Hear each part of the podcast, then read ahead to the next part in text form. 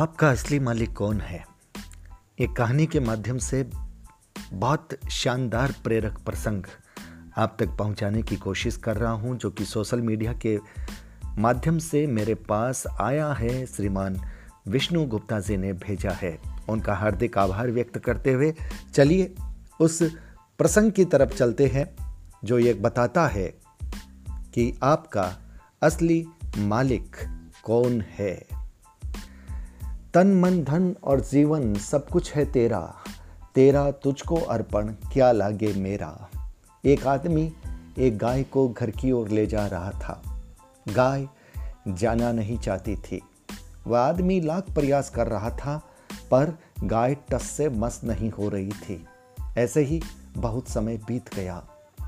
ये एक संत ये सारा माजरा देख रहे थे। अब संत तो संत हैं, उनकी तो दृष्टि और उनकी सृष्टि अलग है, तभी तो दुनिया वाले संतों के सामने सर झुकाते हैं। संत अचानक ही ठाका लगाकर हंस पड़े। वह आदमी जो कि गाय के टस से मस न होने की वजह से खींच रहा था, संत की हंसी उसे तीर की तरह चुभी। वह बोला, आपको बड़ी हंसी आ रही है संत महाराज जी।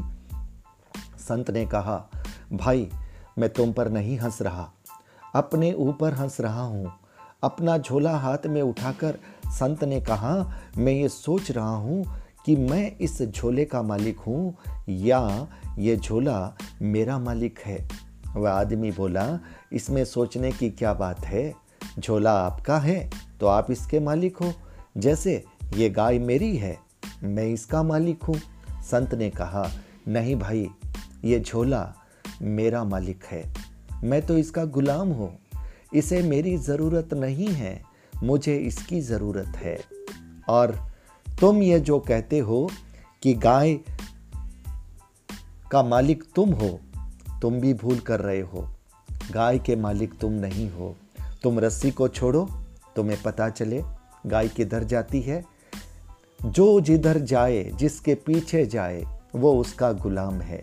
इतना कहकर संत ने अपना झोला नीचे गिरा दिया और जोर जोर से हंसते हुए चलते बने। संत कहते हैं कि हम भी अपने को बहुत सी वस्तुओं और व्यक्तियों का मालिक समझते हैं, पर वास्तव में हम उनके मालिक नहीं, गुलाम हैं। मालिक वे हैं क्योंकि उनकी आवश्यकता हमें है। जो जितनी रस्सियां पकड़े हुए हैं वो उतना ही गुलाम है। जिसने सभी रस्सियां छोड़ दी, जिसे किसी से कुछ भी अपेक्षा नहीं रही, वही असली मालिक है। तो दोस्तों, ये प्रेरक कहानी बहुत कुछ बताती है, जिंदगी का सार समझाती है।